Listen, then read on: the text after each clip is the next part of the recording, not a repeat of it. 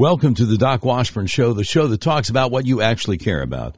We stream live at noon Eastern, 11 a.m. Central, weekdays at DocWashburnShow.com. Minutes, minutes after each live stream is completed, the Doc Washburn Show podcast is available for download at all your favorite podcast platforms. The Doc Washburn Show is on Twitter and on Facebook. And you can email us at contact at docwashburnshow.com. This is the 83rd episode of the all new Doc Washburn Show. It's Tuesday, February 8th, 2022. Coming up just a moment, we have scheduled one of the most important authors of our time who takes a clear eyed look at what we're up against as a country. But first, yes, I was fired by one of the biggest radio companies in America, Cumulus Media, simply because I refused their vaccine mandate. Yes, it's obvious the last U.S. presidential election was stolen. No, my old employer. Oh, there it is. Okay, very good. Uh, no, my old employer wouldn't allow me to say that on the radio. And yes, yes, there's all kinds of evidence out there that a lot of people are having serious negative reactions to the vaccines. And yes, we must keep the January 6th political prisoners in our prayers. So this is a really different kind of talk show. We're unmasked, uncensored, and unfiltered. If you'd like to support what we do, go to our website, docwashburnshow.com, and click on the button that says Become a Patron. I'm scheduled to appear at the Saline County Republican Women's Club, 125 North Market Street in Benton, Arkansas this evening at 6. So if you're in the area, I hope you'll join us. Peter Schweizer is a six time New York Times best-selling author, the author of the number one New York Times best-selling books, Secret Empires, and Profiles in Corruption, and the president of the Government Accountability Institute, whose stated mission is to investigate and expose crony capitalism, the misuse of taxpayer monies, and other governmental corruption or malfeasance. His books have been translated into 11 languages and include several New York Times or Washington Post bestsellers. Clinton Cash, The Untold Story of How and Why Foreign Governments and Businesses Helped Make Bill and Hillary Rich, became a New York Times bestseller and spurred independent reporting by multiple mainstream media outlets. Peter Schweizer is the author of the book Extortion How Politicians Extract Your Money, Buy Votes, and line their own pockets. Both extortion and his previous book, Throw Them All Out, were New York Times bestsellers and were featured on CBS 60 Minutes. Peter Schweizer's articles have appeared in Foreign Affairs, the New York Times, Wall Street Journal, Washington Post, Los Angeles Times, National Review, and elsewhere. His new book is called Red Handed How American Elites Get Rich Helping China Win. Peter Schweizer says that in his quarter century as an investigative journalist, his new book is the scariest investigation he has ever conducted. Nevertheless, if you're like me and you're sometimes tempted to despair when you consider the corruption in our government and business world, at least be thankful there are men in this world like Peter Schweizer who are trying to do something about it. Mr. Schweizer, thank you so much for coming on the Doc Washburn Show today. How are you? I'm great, Doc. Great to be with you. Thanks for having me. Thank you so much. Now, you've written some remarkable books that tell harrowing tales. What is it that makes your new book the scariest yet? Uh, it's the sort of breadth and depth of the of the corruption we're talking about. Um, what I really wanted to look at is who is getting paid in the United States to help China win in their race against us. Uh, and what I found was, you know, the biggest names on Wall Street, the biggest names in Silicon Valley, and the biggest names in Washington, D.C. from both political parties uh, all have, to varying degrees, sweetheart deals with China, which have enriched them. And in exchange, they are providing, in some cases, material support to the Chinese military and intelligence apparatus, or they're providing political interference by, by turning away uh, from the things that China is doing. Now, I think back to the uh, election of 1996 and Al Gore going to the uh, some kind of Chinese temple in L.A. and uh, collecting money, and uh, Bill Clinton um, basically taking off safeguards against us selling uh, sensitive missile technology to the Chinese so they could start getting their missiles off the launching pad. And when Al Gore was asked about it, he said, "Well, there, there's actually no uh, controlling legal authority. In other words, who's going to do anything to me? And it, it, it seems that, you know, in in your description just now, a lot of these people on both sides of the aisle, Democrat and Republican, are bound to be breaking major laws. And uh, I'm sorry, I'm not trying to write a book before I get to my question, but I recall when Mike Pompeo had a group of governors of, of, of both parties, and he said the Chinese Communist government has a list of governors who are friendly to them, governors who are not friendly to them, governors in the middle, kind of ambivalent. He said, and I know uh, which column each one of you guys is in. Um, uh, this has been going on for years. Why hasn't there been some sorts of criminal investigations to try to hold some of these people accountable? Well, I think it's a great question. I mean, there there are investigations ongoing that we know about. Uh, I have a chapter in the book about uh, the Biden family. Yeah, uh, and uh, what I point out in the book is that uh, the Bidens have received some thirty-one million dollars from Chinese businessmen, and each and every one of those businessmen is linked to the highest levels of Chinese intelligence. Uh, we know that um, this has been the subject of a federal grand jury uh, going back to 2018. It's still ongoing. Now, that's four years in the making, so you wonder why it's going so slow. Uh, and we also know that there have been other concurrent investigations, uh, but it's very hard to get uh, these bureaucrats uh, and prosecutors at DOJ to go after their favored political figures. Um, sure. You know, in other words, they were they were very happy to participate in uh, uh, you know proceedings related to Donald Trump. Uh, but when it comes to Joe Biden, they're less so. I think the solution here really resides in if the Republicans retake the House and the Senate, uh, we need, uh, particularly on the House side, an investigation. They've got subpoena powers where we get to the bottom of this and expose to the American people what's going on. Uh, the question of prosecution is a separate one, but we can't allow ourselves to get so frustrated and discouraged by the fact that um, justice is not being done. Because if we do, we'll become immobilized by it, and yeah. we'll we'll stop exposing this stuff, and that's exactly what they want us to do. And I think I think that's the concern that a lot of us have, especially after the, uh, you know, all the insanity that went on in the uh, 2020 election. A lot of people, I think, are demoralized. Um, in the fall of 2020, President Trump said that if somehow Joe Biden were allowed to take up residence in the White House, China would take over the United States of America. Now, you, you mentioned the, the, the chapter about the Bidens. What did your research turn up about not just Hunter, but Joe Biden's relationship with the Communist Chinese government?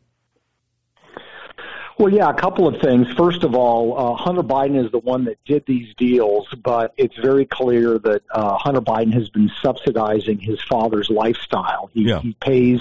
He when he was vice president of the United States, he paid his bills. Uh, he um, paid for renovations on the Biden family home in Delaware. There's probably uh, more that we didn't uncover, but tens of thousands of dollars uh, was was done in that way, um, and that's patently illegal. I mean, you're not allowed to do that as a politician. Um, have family members subsidize your lifestyle. The question becomes, what is China getting in return? And what people have to understand is that the Chinese are very sophisticated about this. They they don't expect uh, a politician to robotically um, just praise them all the time. What they're looking for is loosely, loosely translated into the English. Uh, what they're looking for is big help with a little bad mouth. Yeah. In other words, they don't mind if Joe Biden says things about the Uyghurs. What they are concerned about is the things that matter most to them, which is unfettered access to Western capital markets and unfettered access to our technology. And as long as a leader provides that to them, they are very, very happy to continue to do business with that family. And we have to recognize that the, the you know the Chinese government has leverage over the Biden family. Uh, when Hunter Biden was doing these deals, he took the extraordinary step of going to the Secret Service and saying, "I don't want you traveling with me when I go to China." Um, that kind of stuff should be setting off red flags and needs to be investigated. Because I'm old enough to remember the Cold War, uh, Doc, and could you imagine if the Carter or Reagan family had done deals with Russian businessmen linked to the KGB? Yeah. There'd be alarm bells going off all around Washington, D.C. That's what the Biden family has done. Yeah, and um, a lot of us have seen shortly before the 2020 election uh, videos uh, of Hunter Biden in very compromising situations, uh, to put it diplomatically. Uh, so the idea that the uh, communist Chinese government is blackmailing the, the Bidens is not far fetched at all. Right. They, they, they have leverage over them. I'm sure that the prospects of more money in the future has been dangled to the family. And Hunter is the one that went to China, met with these businessmen. They were linked to Chinese intelligence and and secured the deals, but the money washes through the family. Yeah. Uh, Hunter Biden pays his father bills. He pays bills for other people in the family. Uh, we know of two million dollars that went to James Biden, Joe Biden's brother. So this is a family enterprise. Um, as much as some of the Biden defenders want to say this is a Hunter Biden problem. It's not. It's a larger problem with the family.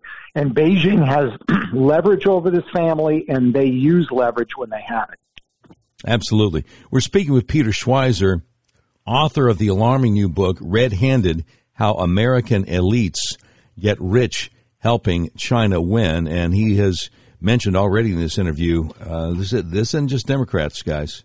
It's not just Democrats, it's both sides of the aisle.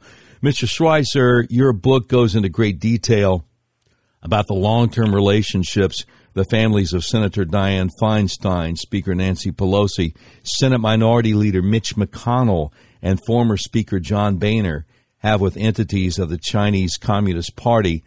In a sane world, and I hate to repeat myself, but in a sane world, wouldn't some of these politicians have long ago been under indictment? Yeah, I mean it's it's it's absolutely um, shocking to me that this has gone uh, largely unreported on and unnoticed. Part of the reason is uh, the Chinese have been very shrewd about this. Um, they they don't link themselves to one political party. You remember you mentioned uh, the 1996 election and the yeah fundraising scandal involving uh, uh, the Clinton administration and the Chinese uh, money that was finding its way to the campaign, uh, they've gotten a lot smarter. So they operate now on a bipartisan basis. And part of the problem is, is does Mitch McConnell, the Senate leader uh, for the Republicans, really want to have a conversation about the Biden family's ties to Beijing? Uh, he doesn't because his family has their own ties. Uh, the family shipping company which is called Foremost. It has done enormous deals with Beijing over the years. It's a shipping company. All the ships are built by the Chinese government. The construction's financed by the Chinese government. The crews are provided by the Chinese government.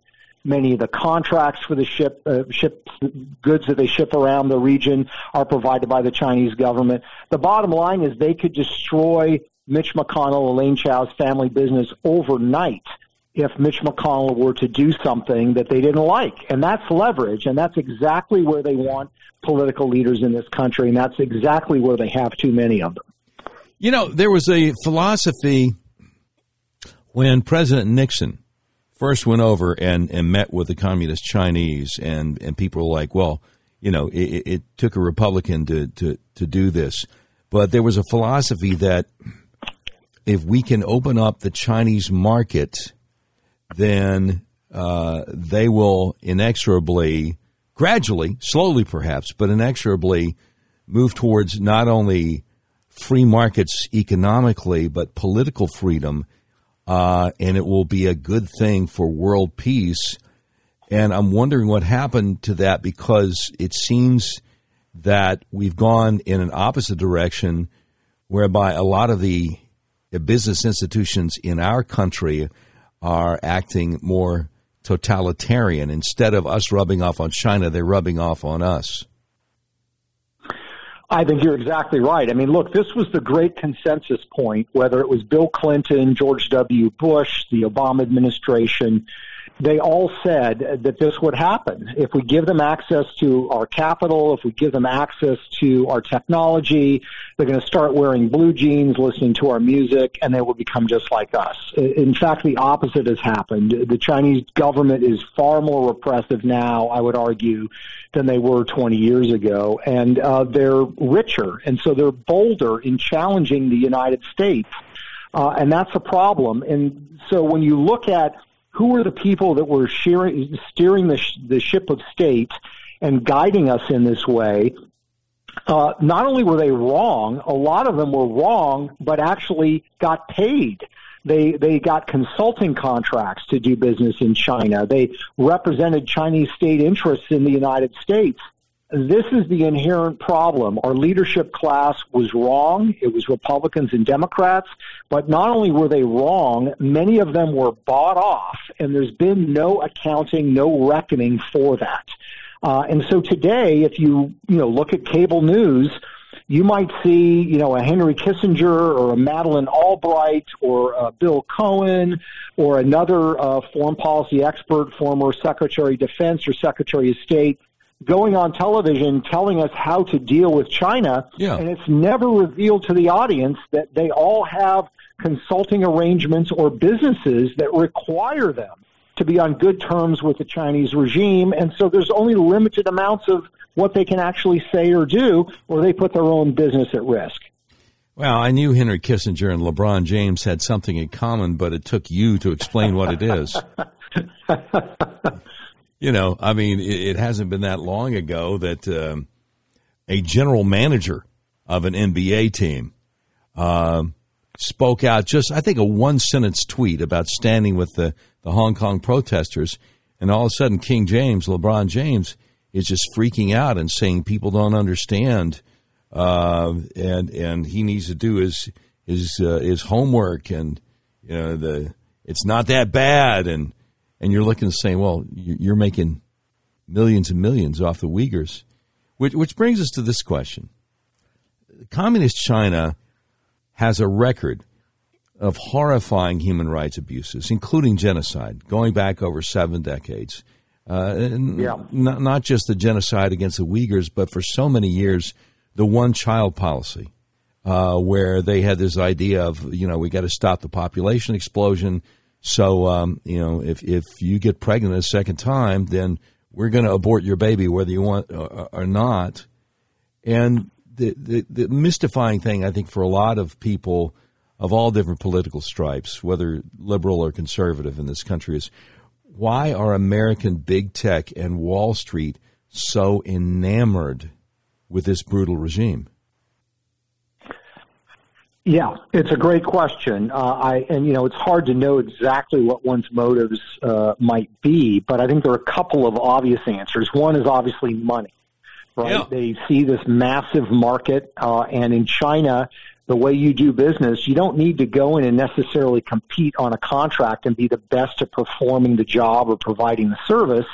You just need to be in with the political regime, and they will make the deals happen. So part of it is money. But then you have to look at a guy like Bill Gates or Mark Zuckerberg and say these guys are worth tens of billions of dollars. Uh, do they really need more money? Do they really desire more money? So you have to entertain the idea that there might be other motives. And I think one of those motives is a lot of these people on Wall Street and Silicon Valley are enamored with the efficiency, as they put it, of the Chinese dictatorial regime. Now, dictatorships have that advantage, right? They can be very efficient because if you want to build a factory somewhere, uh, you don't have to worry about zoning laws. You don't have to worry about uh, labor laws, environmental laws.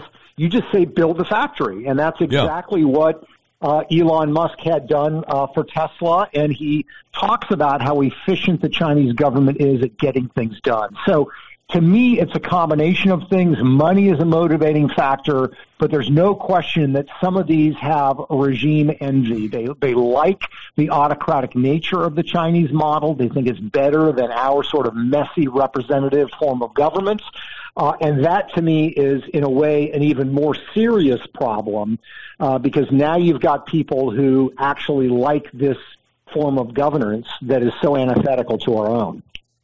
Yeah, I spoke to an epidemiologist a couple of years ago as the uh, COVID nineteen outbreak was was starting, and this uh, this person, this epidemiologist, very well educated, uh, and and and keeping track of of COVID in the early days, uh, was frustrated that our own president Donald J. Trump wasn't coming down with a heavier hand and uh, looked to the Chinese communist model of being able to get things done.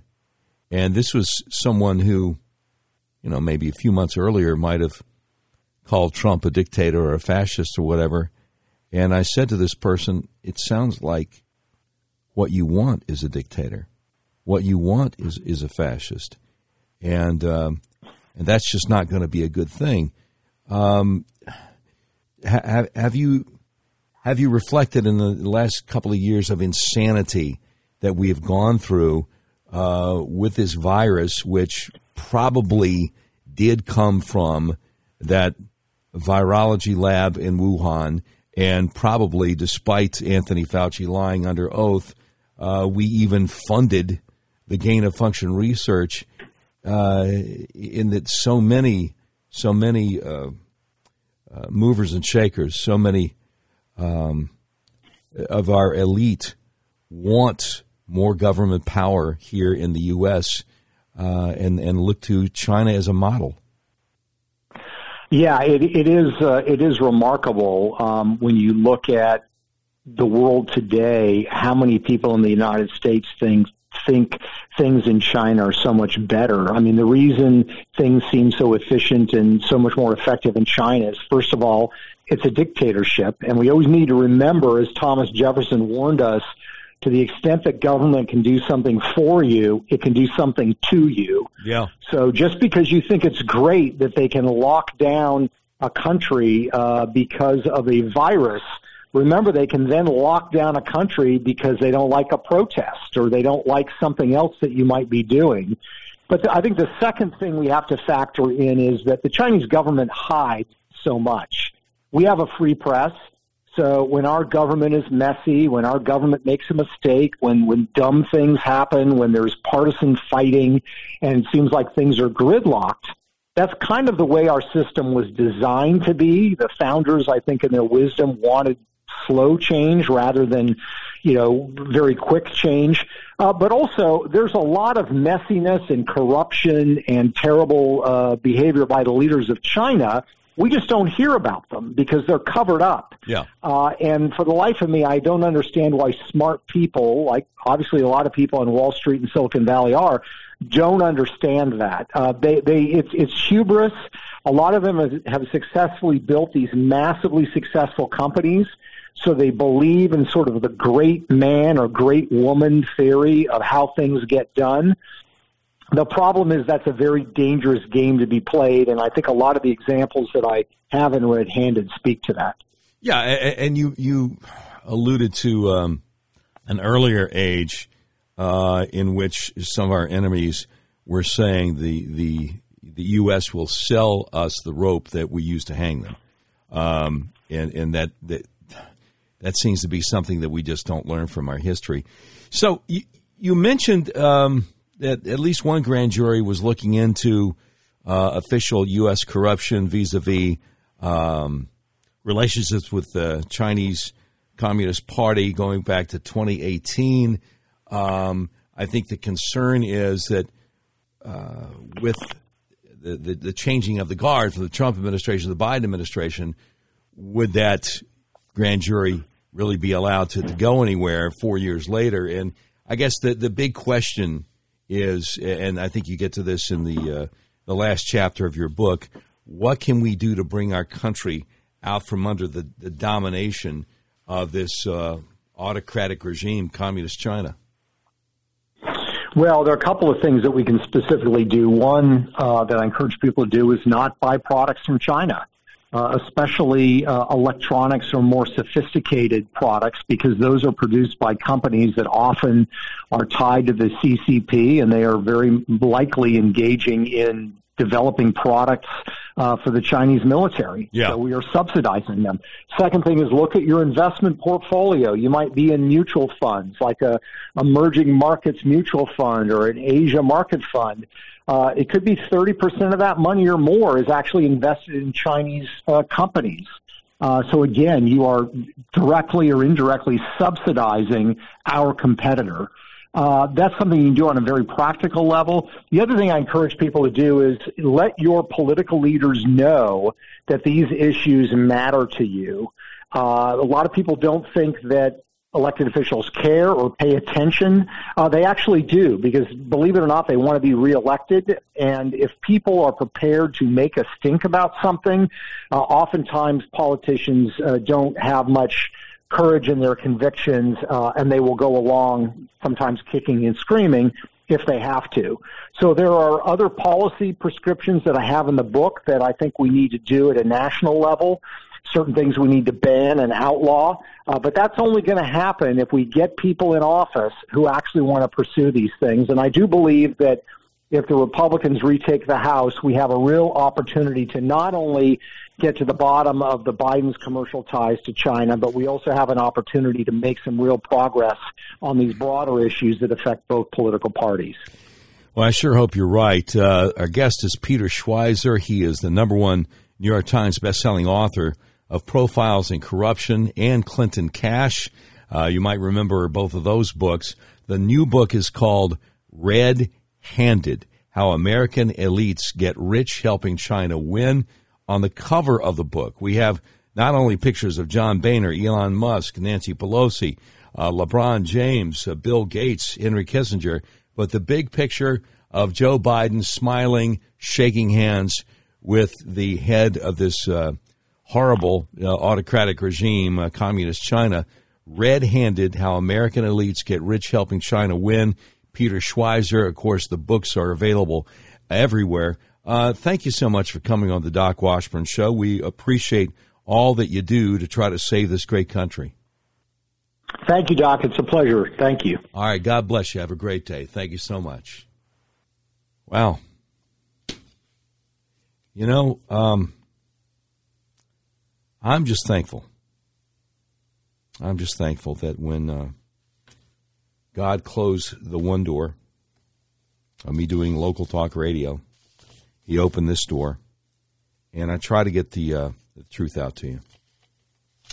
I don't ever want you to say, Doc, why didn't you warn us? I try to get the truth out to you. And I'm, I'm also thankful for our, uh, our sponsors who make it possible for us to do this thing,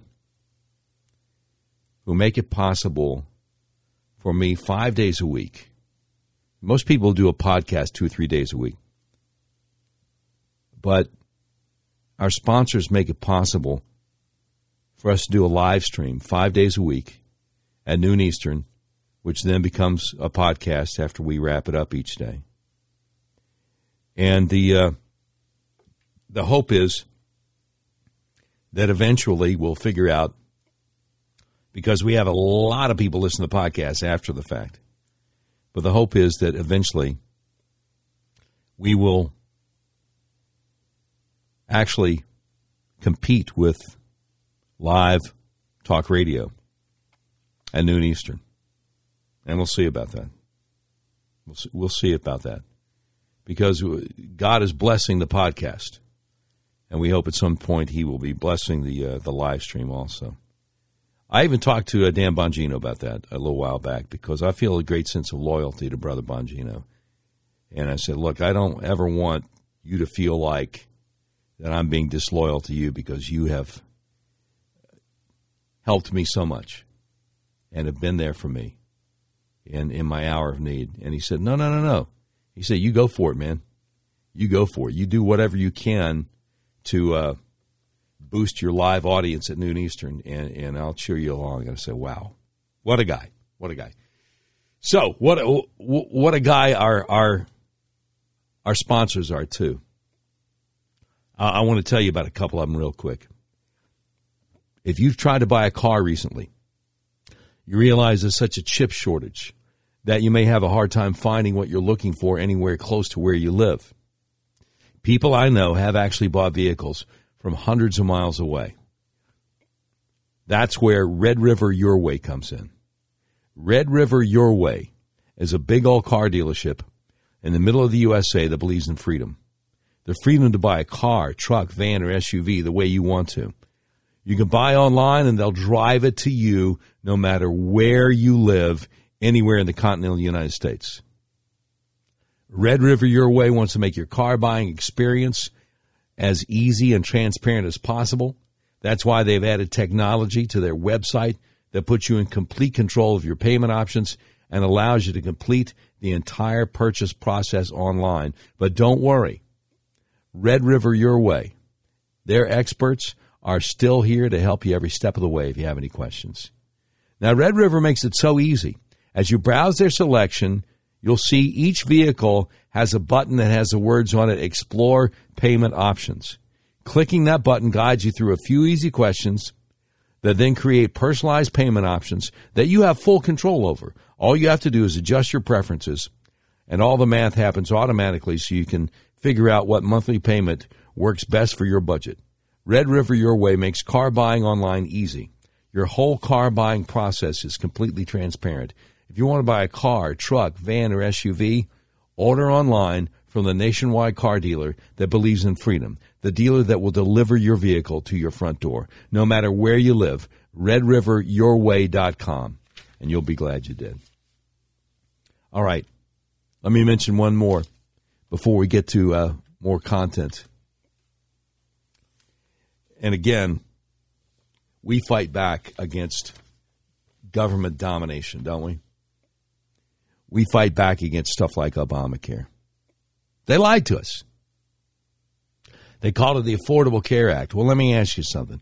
Did Obamacare, the so called Affordable Care Act, make your health care more expensive? Does your health insurance premium feel like a second mortgage? Does your sky high deductible prevent you from going to the doctor? Do your sky high copays keep you from going to the doctor? Now, if you answered yes, any of those questions, you need to go to a website called myfamilyhealthplan.com. When you go to myfamilyhealthplan.com, you will see the big bold letters affordable plans. Save 30 to 50% on premiums. Personalized health coverage. Low to no deductible. No copays. And then the big red button, schedule call now. When you click that button, you get a free consultation with my buddy Art Wilborn, who will make sure there are no gaps in your coverage. He also makes sure that unlike a lot of those Obamacare plans, you get a personalized health coverage plan that doesn't force you to cover stuff like abortion that would violate your deeply held religious beliefs. Again, it's myfamilyhealthplan.com. Affordable plans, save 30 to 50% on premiums, personalized health coverage, low to no deductible, no copays. Just click the button, schedule call now, and Art Wilborn, my buddy, will make sure there are no gaps in your coverage. Save money on your insurance at myfamilyhealthplan.com. You'll be glad you did. All right. It's you know, it's it's always so much fun. It's always so much fun getting a chance to uh, to interview these these great authors of these great books. All right, a lot of stuff going on. Uh, Jenna Ellis was a uh, a leading attorney for President Donald J. Trump. And this morning, early this morning, she released a uh, a statement regarding production of documents to the January 6th Select Committee. Here's what she said. At President Trump's direction, I have produced over 9,000 pages of documents to the January 6th Select Committee that, in part, provided the legal basis and evidence for Team Trump's post election challenges. The media continues to contend that the president's challenges were baseless, which is totally false. While no judicial forum, including the Supreme Court, allowed us to produce these documents or witnesses and refused to hear our cases on the merits, this file is now in the permanent congressional record. You know, and I go back. I go back to a statement that a, a friend of mine made, an attorney named Joe Churchwell out of Hot Springs, Arkansas. And he was talking about the fact that state legislatures, and of course also Congress, pass laws mandating what the government shall do. Okay? But Joe Churchwell's question was what is the remedy if the government doesn't follow its own laws? What is the remedy if the government commits an infraction of a law that it passed? So, in other words, if there are no teeth, if there's no criminal penalty for breaking that law, then what good is it? What good is it? And this is one of the things that we we run up against on a regular basis. I mean, there there are state laws in a number of states, probably all states. For instance, that your child welfare, your child protection service, or Division of Children and Family Services, or whatever it's called in your state, can't just waltz into someone's home without a warrant. But that law is broken with impunity on a regular basis because parents don't know their legal rights and they let in these government bureaucrats who take children away from parents that love them. And and the parents are distraught. They don't know their legal rights. They don't know they didn't have to let these people in the house in the first place. All right. So uh, how do we hold government employees accountable? January 6th, 2021 is, is another is another example. There are Capitol Hill police beating people mercilessly who are not fighting back. Okay? And there are 14,000 hours of closed circuit security camera video that the Capitol Police, who work at the pleasure of Speaker Nancy Pelosi, are refusing to release. Even to criminal defendants.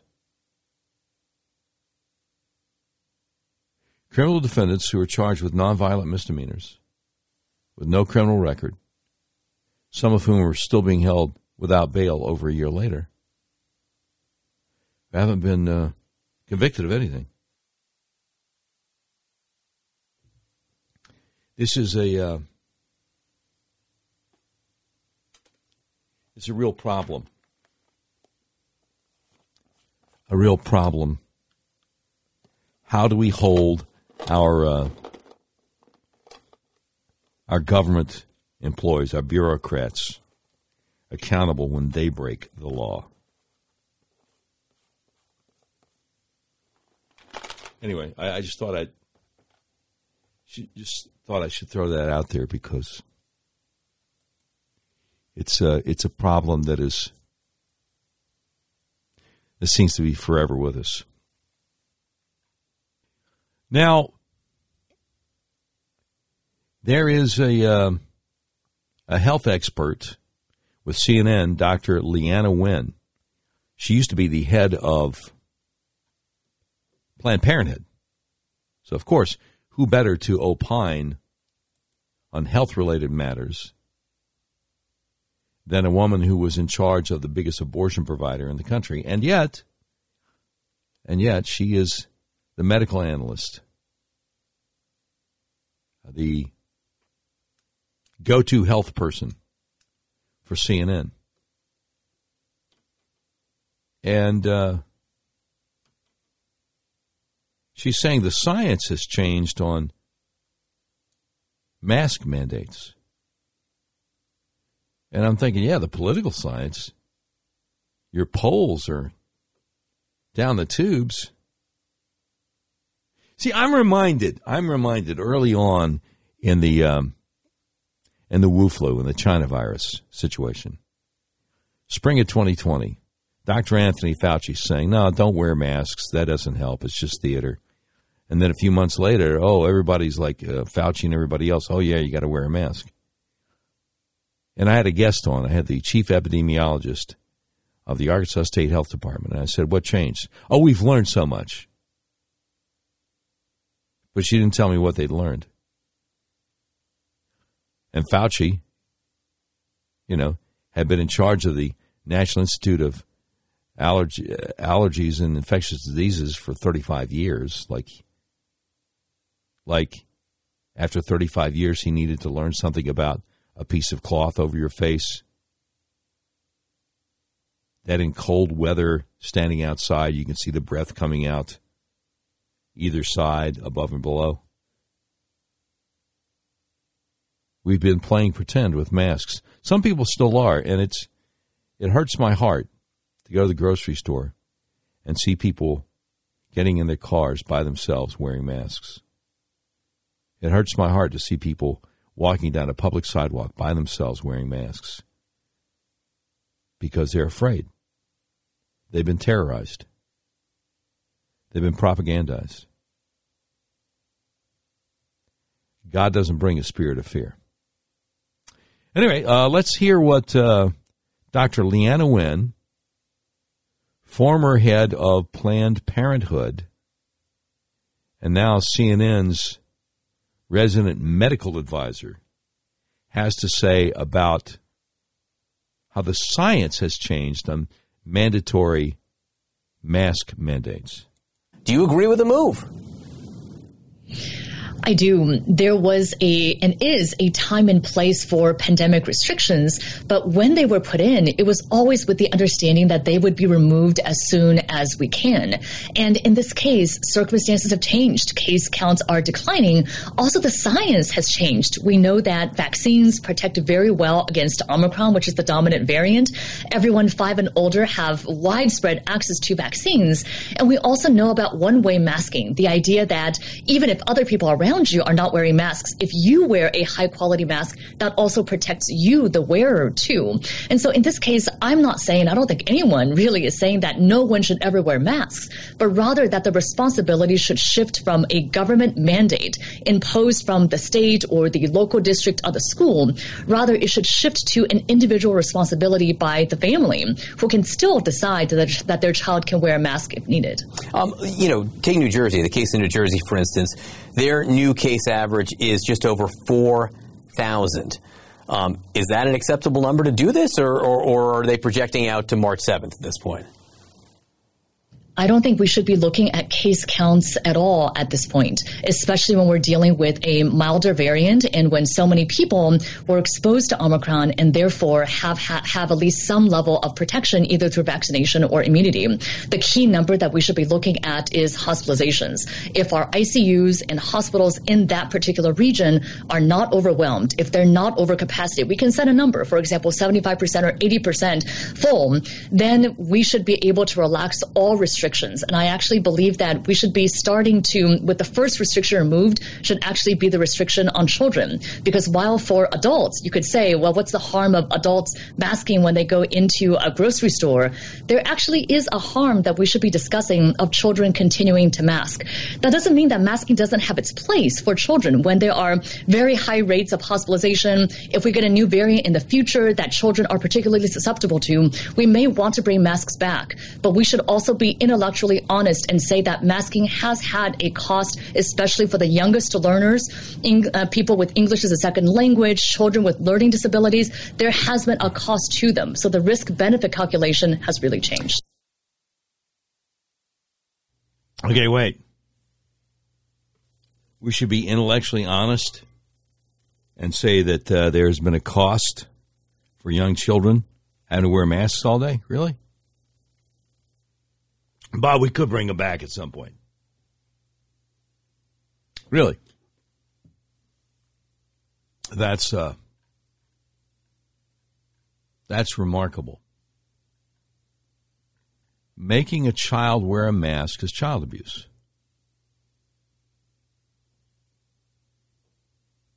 It's child abuse. No ifs, ands, or buts. You know it. I know it. But again, sometimes I feel like a, a voice crying in the wilderness. Do you agree with trying to get the trying to get the truth out? No, no, no. I'm not going to play that again. I'm not going to play that again.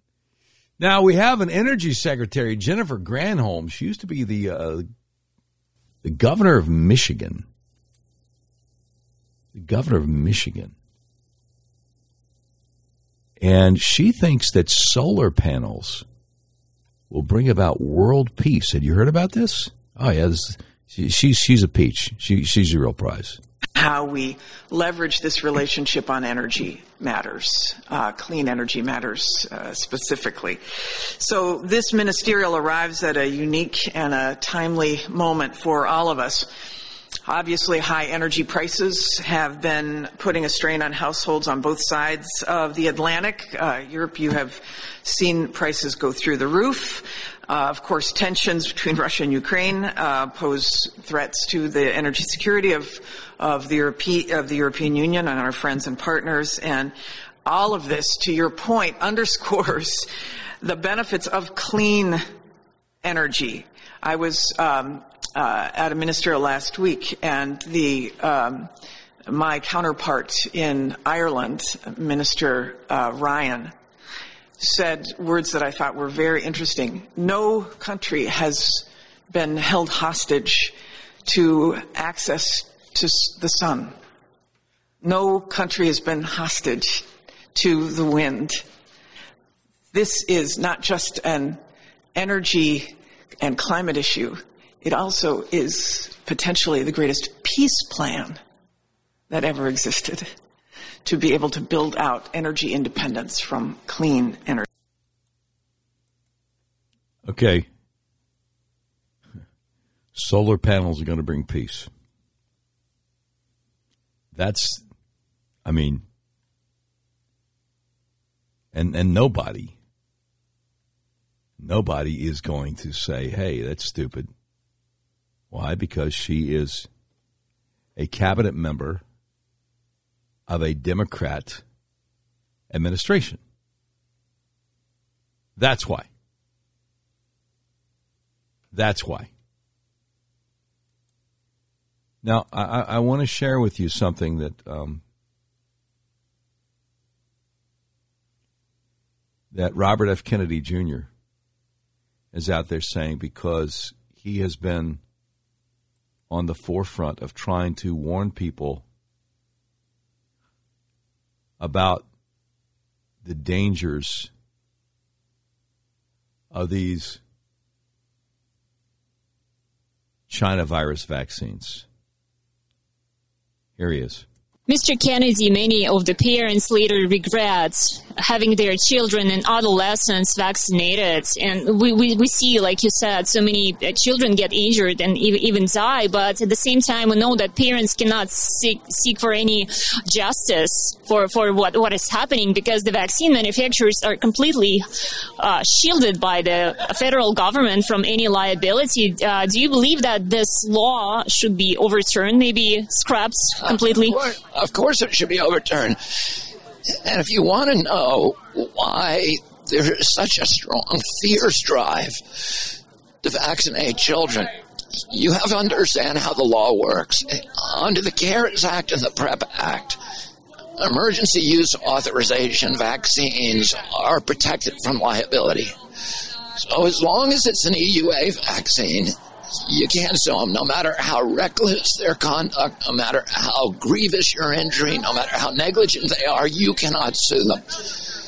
Once it becomes an approved vaccine, that shield, that immunity, freedom from immunity disappears. And we will be able to sue them unless it's a recommended vaccine for children. Because under the Childhood Vaccine Act, any vaccine that is recommended for children automatically receives immunity from liability, even when that vaccine is given to an adult. So Pfizer knows that it cannot afford to give an approved vaccine to any American because people, attorneys like me, will sue them and bankrupt them overnight. We will make them pay for the entire pandemic. But if they can get it approved for children, then they'll get immunity from liability and they will not have to deal with the consequences of their behavior. Well, have you heard that anywhere else? I mean, I'm trying to get the truth out. Trying to get the truth out. Trying to share with you what's going on. Um, so that's uh, that's very troubling. Very troubling. The great Daniel Horowitz over the Blaze says it was just as illogical, immoral, illegal, and inhumane to criminalize human breathing in 2020 as it is today. Thank you, GOP, for finally coming on board now the Democrats are kind of done with it.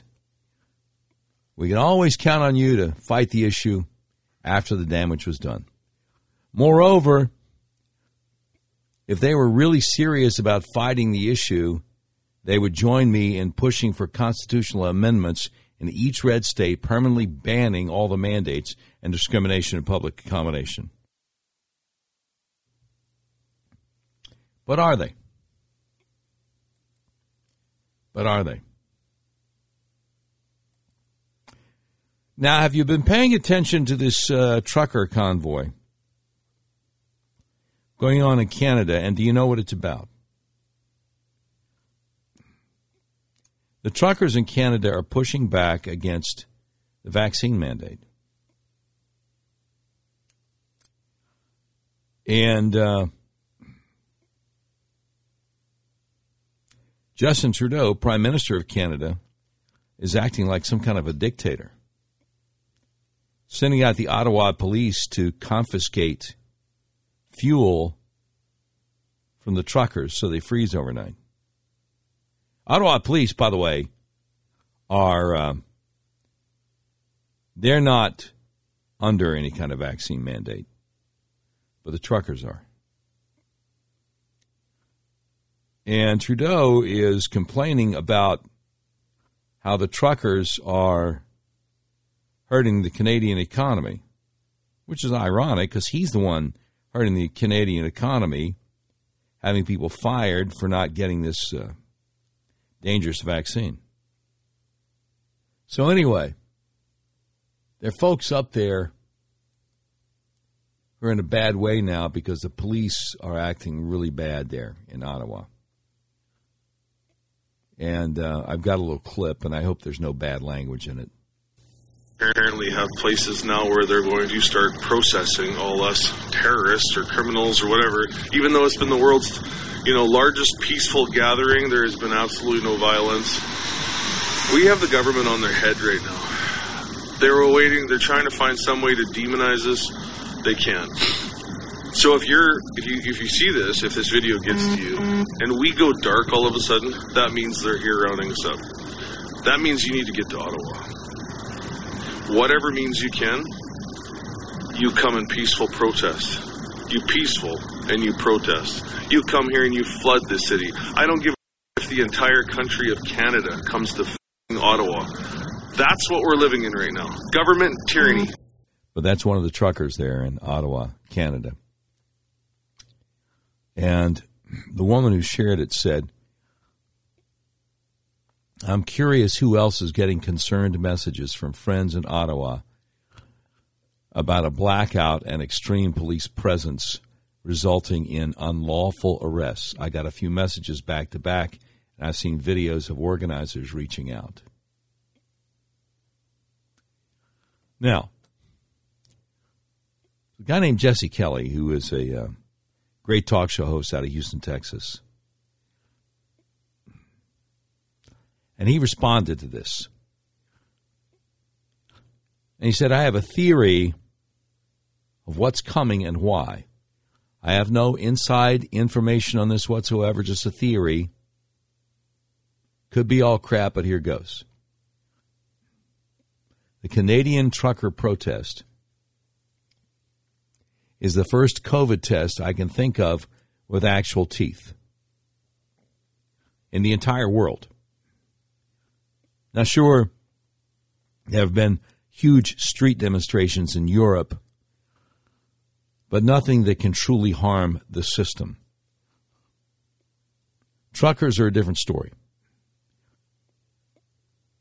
When you consider virtually everything around you was on a truck at some point, you realize these are quite possibly the most important people in your country. Not the government, not the doctors, not the military. The truckers make the economy go. Which brings us to Canada. These truckers show up, and quickly Justin Trudeau is whisked off somewhere, quote, for his own safety, unquote. Those are all facts. Now, here comes my crazy theory. Trudeau is a true globalist. All the Western leaders are now no loyalty at all to their home countries, only loyal to each other, only concerned with increasing their wealth and power. What happened when Trudeau was in hiding? Again, just my theory. I think he had a meeting of some kind with the other powers that be, and I think he was told in no uncertain terms that he must not cave to the trucker protest. Think how significant it would be if Trudeau folded. It would have the possibility of changing Western civilization. If something like that caught on, it's not far fetched to see truckers end governments, America's government included. There is no way corrupt Western leaders could risk that. This protest must be crushed for all of their sakes. So, and this is the second part of my theory, I think this Canada situation gets extremely ugly from here. Extremely ugly. The police don't have enough men to put this down. The military will have to be brought in. Mass incarceration is coming. So many arrested, they'll need to build camps. But then again, I told you this theory was crazy. What happens to the trucks? It's not just about stopping the honking and getting the trucks out of Ottawa. Those trucks need to start running again. They need to start bringing goods to and fro. Well, who's going to do that? The military? And how could you possibly organize that? You wouldn't know what went where. But I could see a situation where Canada actually starts nationalizing whole industries because of this. I mean, full blown Maoism. Government would simply keep seizing control of the next level of industry to keep it running. For the public health, of course. Where it goes from there, no idea. But that's my theory. That's all. That's a great uh, talk show host out of Houston, Texas, uh, Jesse Kelly. And I hope he's wrong. Hope he's wrong, but um, the problem is that his crazy theory makes sense. That's the problem. Uh, the police are charging people in Ottawa with aiding mischief just for taking fuel to the truckers. See, the truckers have to uh, keep their trucks running at night so they don't freeze. You know? So, I don't know. It's going to be interesting to see where it goes. Now, um, I need to tell you the latest what's going on in the U.S. Capitol. But uh, let me uh, let me share something with you first. Um, one of the great blessings of doing this show on a national basis, I prayed on and off for years, asking God to put me on some kind of a national platform so I could get the truth out about the best kept secret in American healthcare. Um, something that if I hadn't run into it by the grace of God like 15 years ago, I think I'd probably be in a wheelchair by now. And it's called upper cervical care. Has to do with the top bone of your spinal column, the atlas or the C1. Let me explain to you how this works. First of all, do you have migraines? Do you have neck pain? Do you have back pain? Do you have vertigo? Okay, now look in the mirror. Does one eye look bigger than the other? Are your eyes off balance? Are your shoulders off balance? The answer to any of these questions is yes, you probably need to get your atlas adjusted. That's how I got rid of my, migra- my migraines and my neck pain, and so many other people that I know have also. Here's how it works your skull weighs anywhere from 8 to 15 pounds. It rests on the top bone of your spinal column, the atlas, which only weighs 2 ounces. So it's really easy for that atlas bone, that C1, to get out of alignment. If it does, your whole spinal column can get kinked up like a chain, restricting your central nervous system's ability to send impulses to the rest of your body.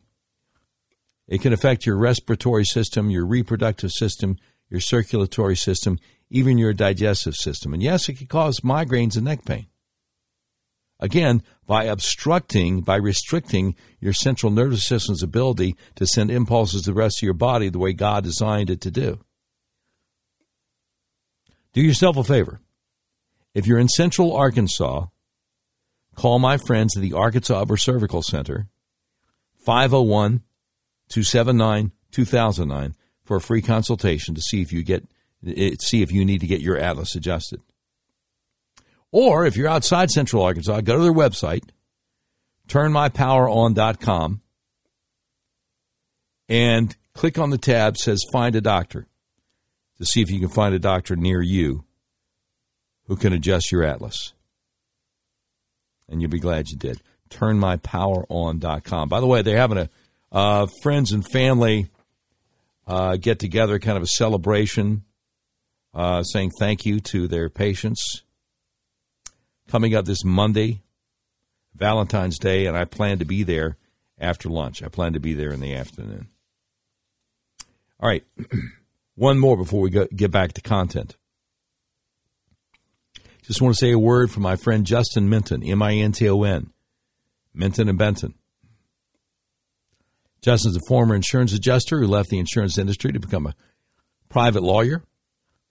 Founded the Minton Law Firm to help injured people fight against powerful insurance companies and corporations. And he sure helped me out when I was in two automobile accidents in 2019. Now he's helping me out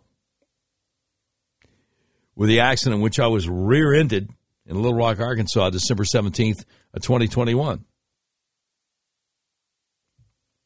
The Minton Law Firm has a great team of lawyers, including the 2016 Trial Lawyer of the Year and the 2016 Outstanding Young Lawyer of the Year. The insurance companies take Justin Minton and his team of lawyers seriously because they know they can and will take your case to trial if need be. So whether you want to go to trial or settle out of court, it's a good idea to have a knowledgeable trial attorney on your side. Justin Minton's team aims to bring justice to clients who've been injured and need somebody to stand up for them. No matter what the injury, Justin Minton makes sure the Minton Law Firm always works hard for you. Whether you're hurt in a car wreck, hurt on the job, or you or a loved one is suffering from the carelessness of another, Justin Minton Law is here to help you. Just call the Minton Law Firm, M I N T O N, Minton and Benton, at 501 943 4195 if you're in Arkansas and need this kind of legal help. Or visit justinmintonlaw.com today. All right. That having been said, I wish I could say you're not going to believe this, but you are going to believe this. The great Sean Davis over the Federalist has the article Inspector General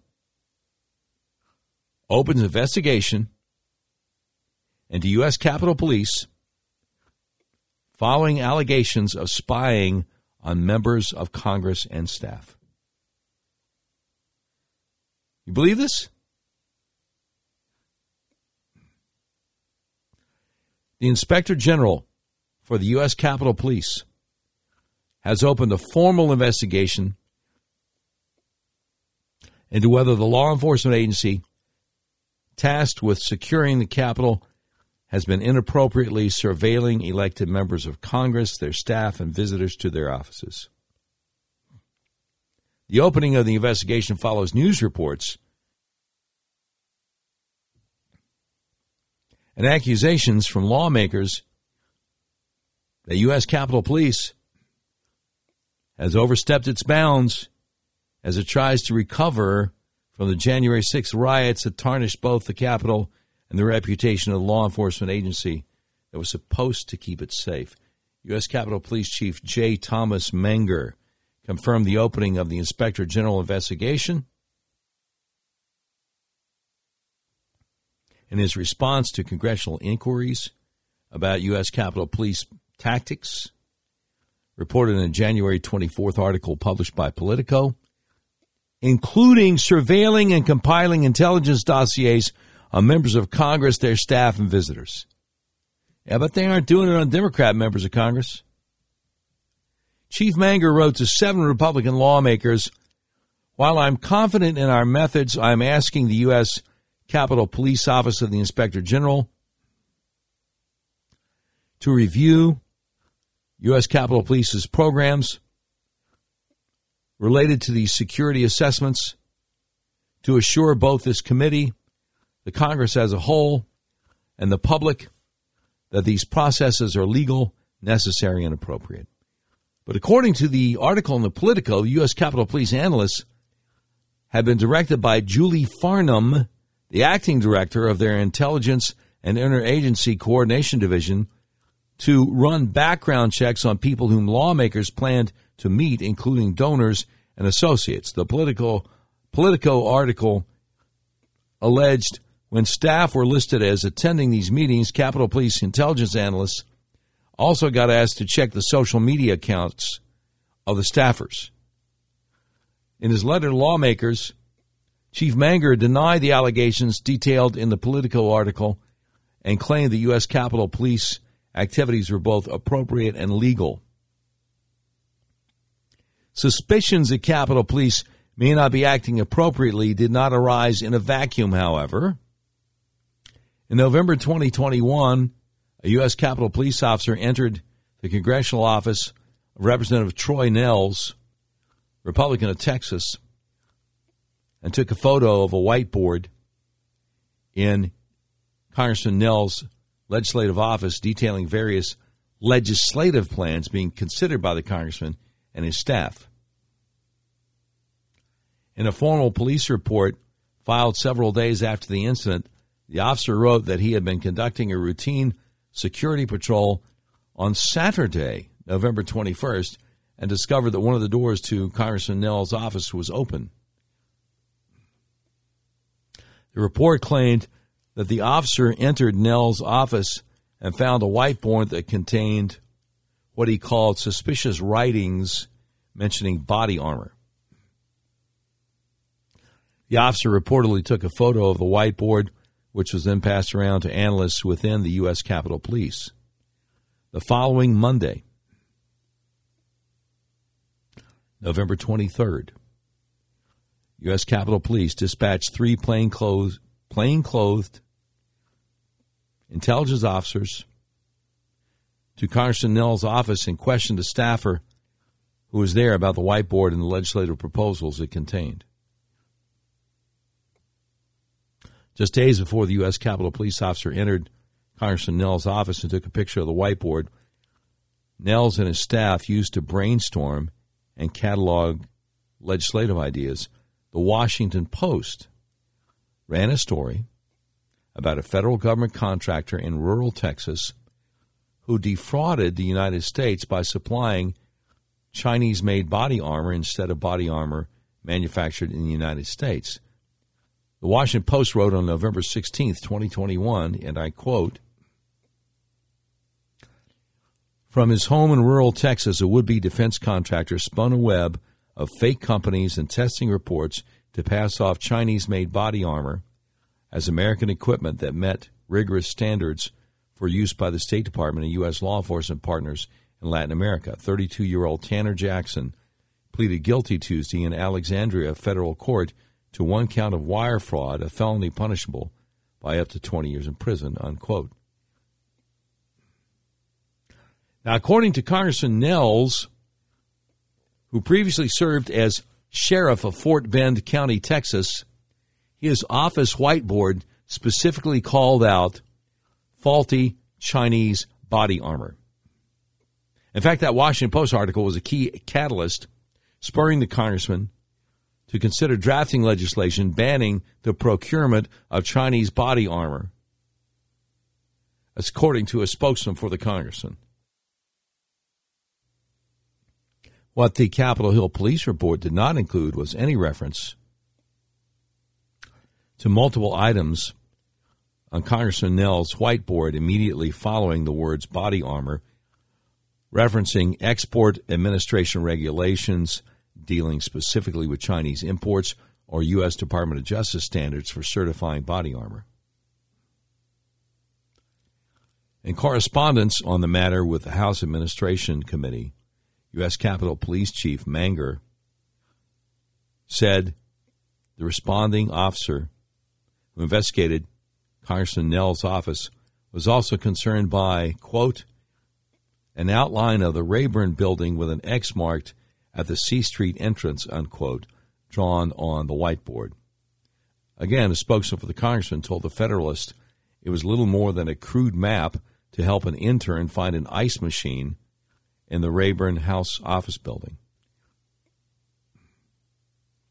Congressman Nehls, again, former law enforcement officer, told the, told the Federalist, and I quote, if Capitol Police leadership had spent as much time preparing for January 6th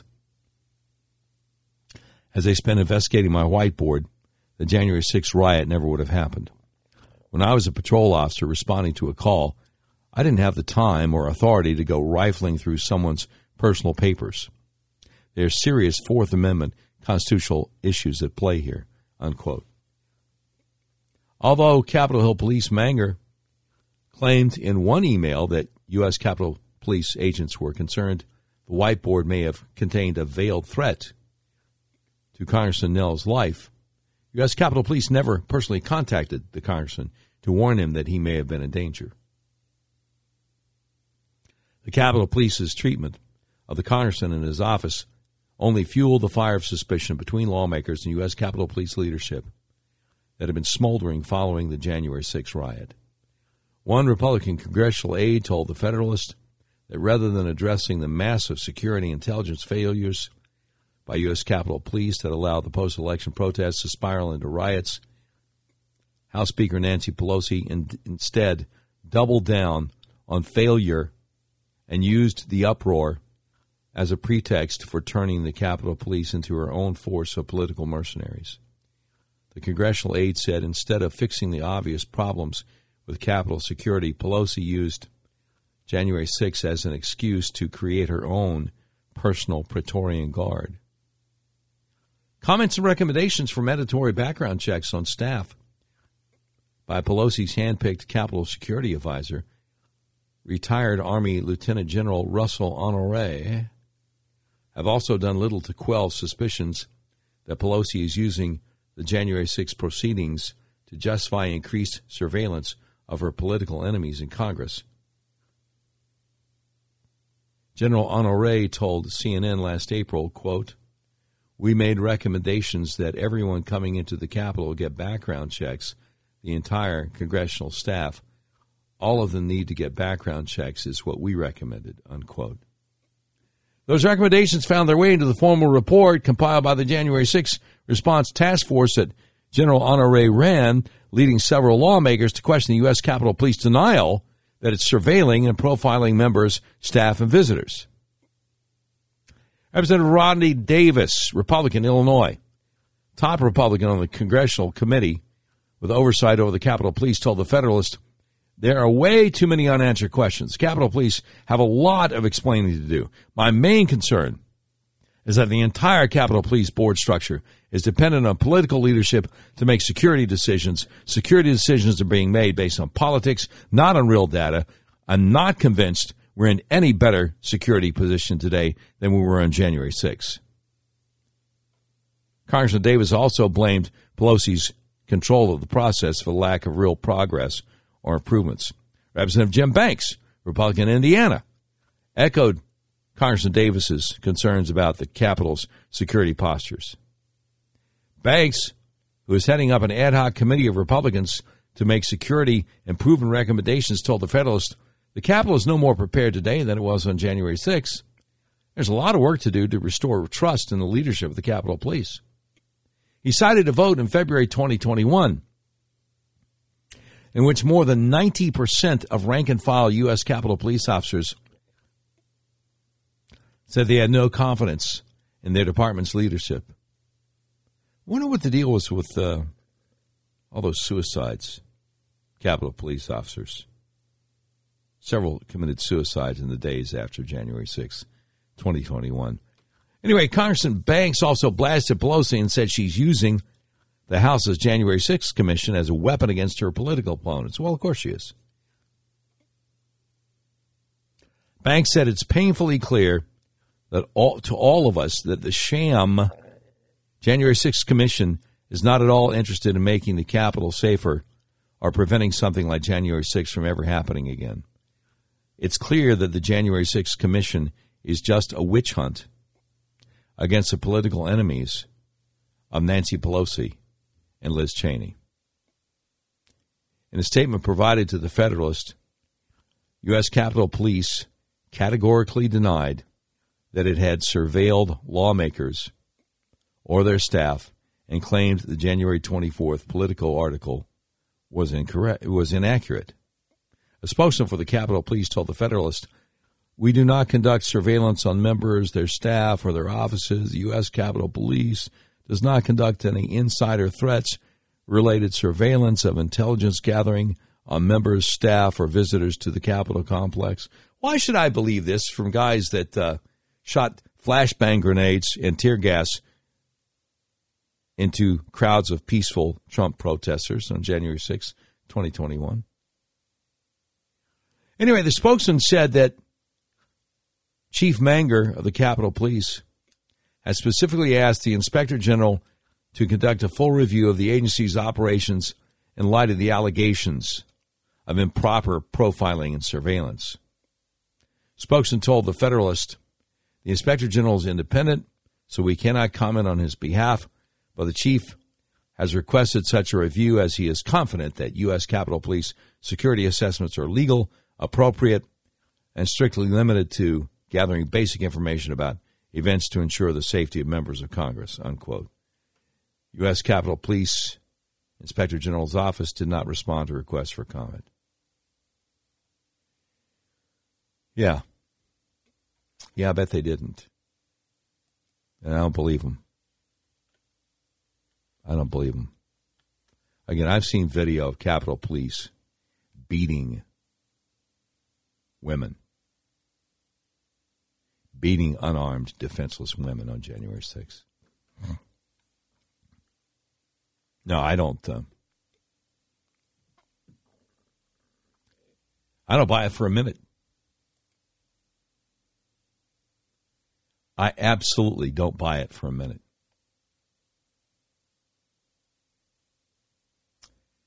Now, now, that having been said, one of my uh, one of my favorite parts of the program because I get to pick it. Yeah, this is uh, this is always good. We interrupt this program to bring you a special report. It's the Doc Washburn Show tweet of the day. Brought to you by RedRiverYourWay.com. Red River Your Way is a big old car dealership in the middle of the USA. Believes in freedom, including the freedom for you to buy the car, truck, van, or SUV of your choice online and have it delivered to your front door.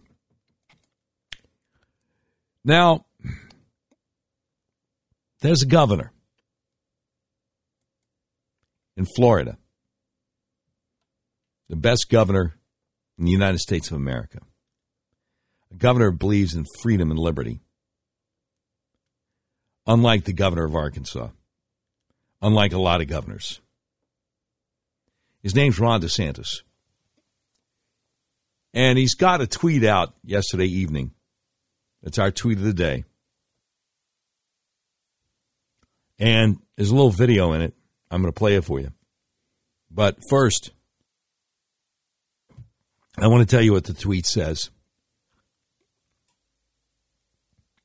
Governor Ron DeSantis says we're working to increase patient protections in Florida. If you're in a hospital or long term care facility, you have a right to have loved ones visit so individuals can have the human connection they need.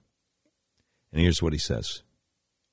People need their loved ones there. Um, this is this is important part of health. It's important part of a decent society, and so most of the nursing homes and hospitals in Florida have made efforts to do that. Uh, not all of them have done it adequately, so we're looking to enact uh, effectively a, a, patient's bill of rights that just says, you know, if you're in a hospital, a long-term care facility, you have a right to have your loved ones there present with you. And I think that that's going to go a long way because when you have people that are in these difficult situations and the best they can do is FaceTime or something like that, that is wholly inadequate. And one of the things that I think um, has irked me about COVID is when you toss aside every other consideration in society just for this one uh, mitigating this one respiratory virus, which, oh, by the way, um, you know, is airborne and, and a lot of this stuff, you know, the mitigation has been ineffective on. But put that aside, you have to, at a minimum, balance these different interests. And clearly, there are huge, huge interests at stake when you're keeping loved ones out uh, of the hospital or out of these nursing homes. And I can tell you, when when we saw the nursing homes start to have more visitors, the residents they they, they were much happier. And um, you know, we don't want people to be toiling in loneliness. And so, I think a lot of places in Florida have done a good job. But I think we're probably going to have to come in and just have a minimal, uh, a minimum that's required, so that we can guarantee that people have the, the human connection that they need. God bless him. God bless him. How many people in this country,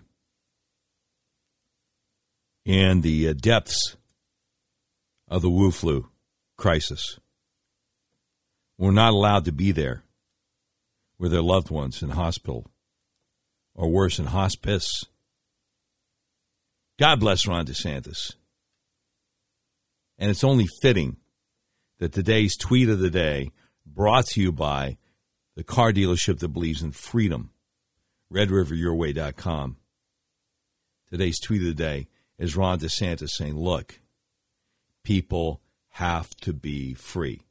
People have to be allowed to have their loved ones with them. Now, there's a professor at Stanford School of Medicine.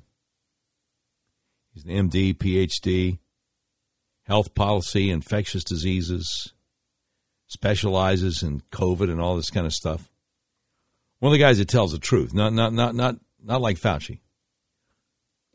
His name is Dr. Jay Bhattacharya. I hope I got it right. And he was responding to Ron DeSantis and said perhaps the cruelest lockdown policy is preventing people from visiting their sick loved ones in hospitals or long term care facilities. Good for Governor Ron DeSantis for making sure this does not happen in Florida. God bless him. And God bless Red River Your Way for sponsoring today's tweet of the day. I, I, Mitch Ward and the crew, thank you. God bless you. All right.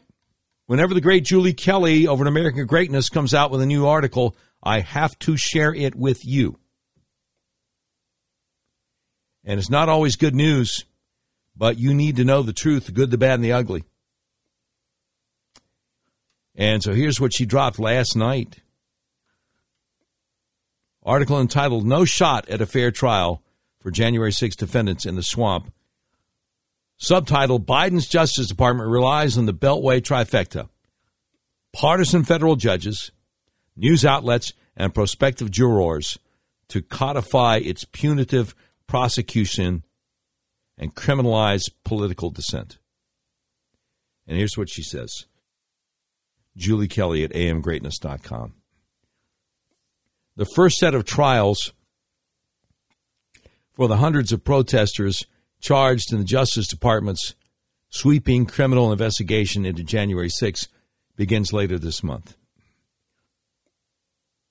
Since the Capitol building is considered the scene of the crime, every trial will be held in the District of Columbia, which means the jury pool will be composed solely of residents living in the nation's capital.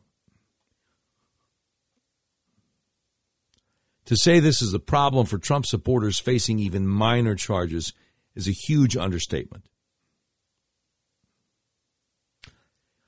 January 6 defendants already have suffered the wrath of D.C. based federal judges who have imposed unusually harsh prison sentences for low level misdemeanors and nonviolent felonies while routinely berating defendants from the bench. For example, before sentencing a man who pleaded guilty to parading in the Capitol to serve 14 days in prison. D.C. District Judge Amit Mehta, an Obama appointee, declared that January 6 protesters were, quote, told lies, told falsehoods, told our election was stolen when it clearly was not, unquote. The defendant, Judge Mehta, claimed, quote, was a pawn in a game directed and played by people who should know better, unquote. Now, the fate of hundreds of January 6 defendants is in the hands of biased judges like Judge Mehta and a city populated with government workers who voted nearly 40 who voted nearly 94% for Joe Biden in 2020 prompting some defense attorneys to try to move trials out of Washington. In July, a defense lawyer in one high profile case filed a change of venue motion before Judge Mehta that explained why January 6 defendants could not get a fair trial in such a heavily Democrat, politically obsessed city. David W. Fischer, the attorney representing Thomas Caldwell, charged in the multi defendant Oath Keepers prosecution, said the level of antipathy towards Trump and his supporters in the district is off the charts and makes it impossible to find an impartial jury. Politicians and the media continue falsely to portray January 6 defendants as racists, Fischer continued. An accusation certain to enrage potential jurors in a city evenly split between black and left wing whites. He said President Biden, in a speech ironically advertised as intended to heal America's racial divide, referred to January 6th Trump supporters as thugs, insurrectionists, political extremists, and white supremacists.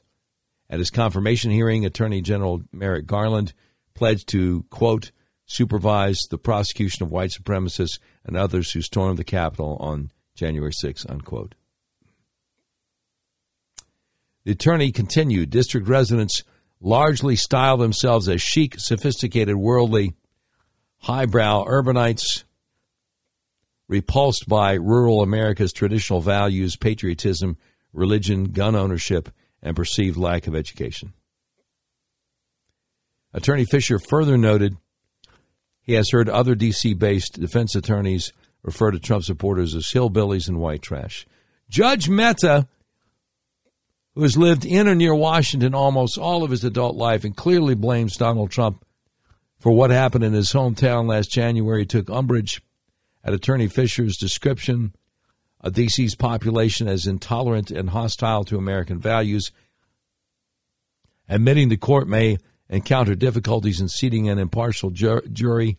Judge Mehta nonetheless insisted that he has, quote, never, not once in my time as a judge, or a defense lawyer thought that the people of the District of Columbia who've served on juries have done anything other than the job they've been asked to, which is dispassionately view the evidence without regard to what the conduct is that's alleged and who the defendant is, unquote.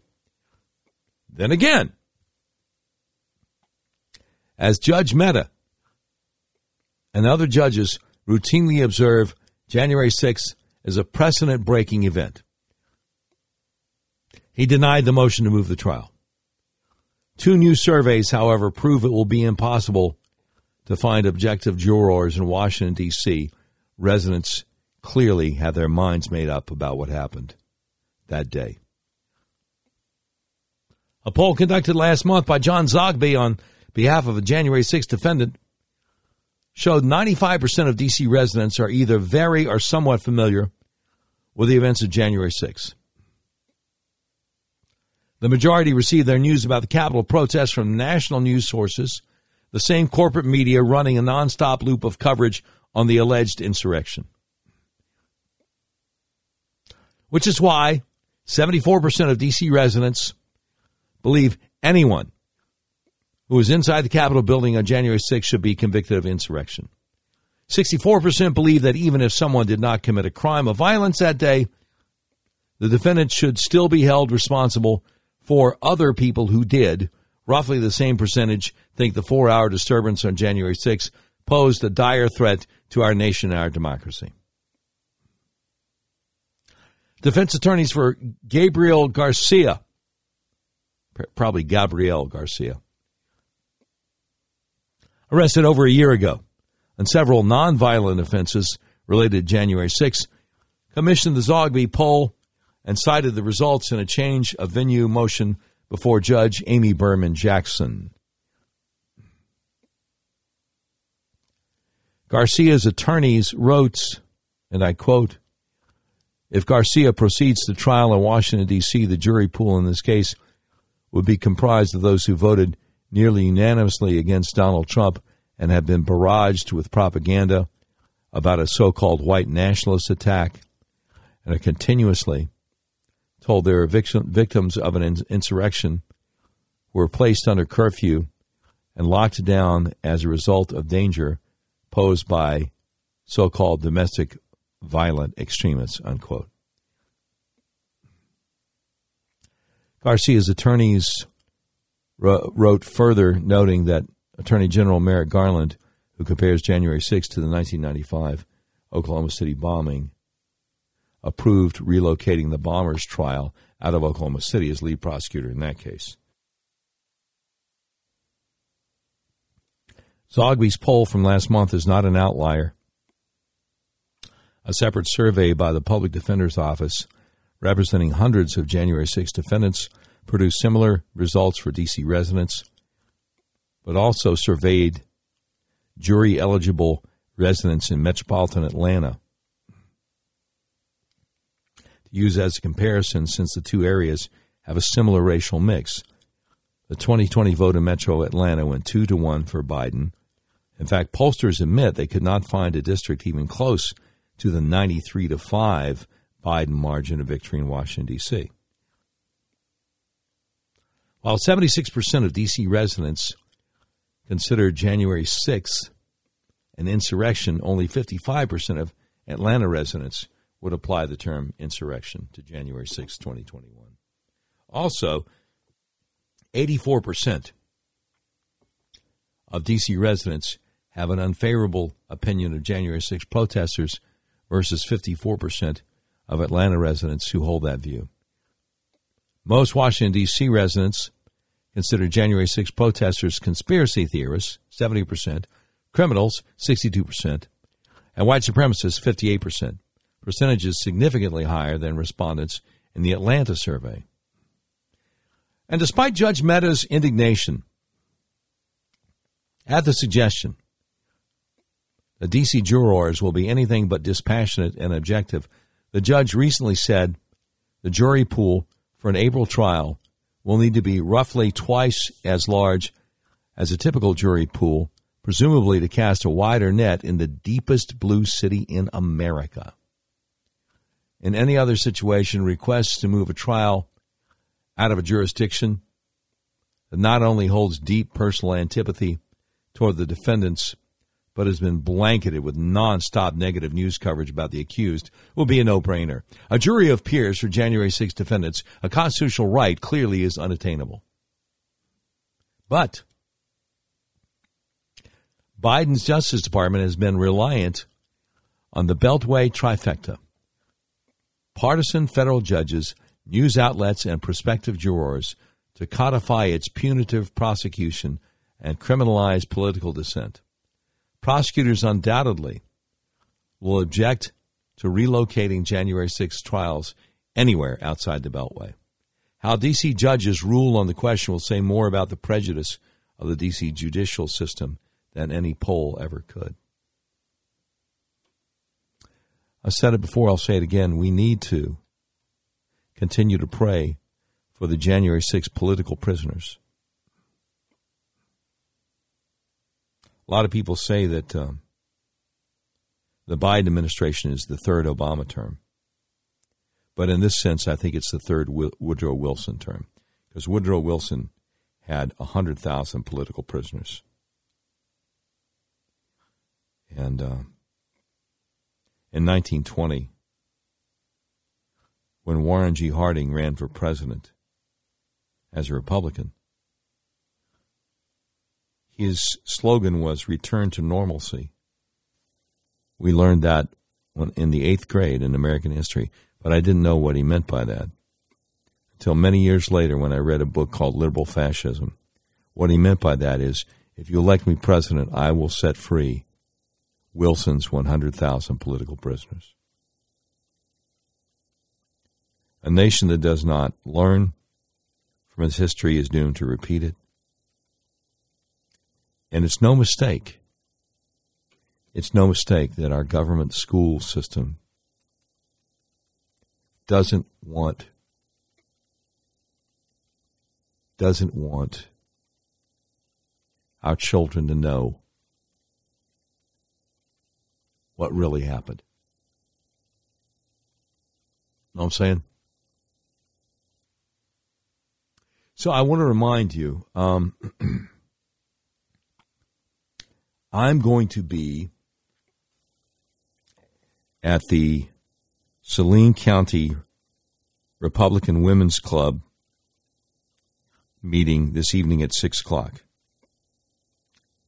And I, I really love to have you join me. Um, I'll be introducing my friend, who I believe is going to be our next congressman from Central Arkansas, Colonel Conrad Reynolds. And we're going to be at the Saline County Republican Party headquarters at 6 p.m. It's 125 North Market Street in Benton. And I've noticed, I've noticed we have one Republican running for governor in this state. That's Sarah Huckabee Sanders and she has endorsed French Hill, who hates President Trump. She has endorsed Senator John Boozman, who, like French Hill, has blamed President Trump for the violence that occurred at the Capitol on January 6th. And I just wonder. I understand. Oh, oh. And Sarah Huckabee Sanders has also said that Asa Hutchinson has done a good job as governor. This would be the Asa Hutchinson who vetoed the bill to protect children from being sterilized, from being castrated. That Asa Hutchinson. And so I just wonder, I don't know. Um, is anybody going to challenge Sarah? Because a lot of people were really excited, thinking, well, gee, you know, she uh, was President Trump's press secretary. Um, she's bound to do a good job as governor. And then we find out she's endorsing these people who stabbed Trump in the back. I'm just wondering, maybe we'll talk about that tonight. Perhaps that will be a topic of conversation. But again, the Saline County Republican Women's Club, and you don't have to be a Republican woman to to come join us. It's open to everybody. 6 p.m. this evening at the Saline County Republican headquarters, uh, 125 North Market Street. So look forward to seeing you there. Look forward to seeing you there. All right. That having been said, you've been listening to the 83rd episode of the all new Doc Washburn Show. Today's program has been produced by Tim Terrible, directed by Mick Messy. This has been a terribly messy production. Portions of today's show will be taken overseas and dropped.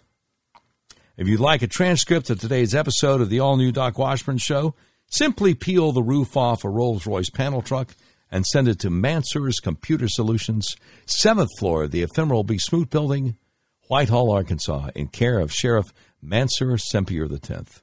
Well, that's the way it is. Tuesday, February 8th, 2022.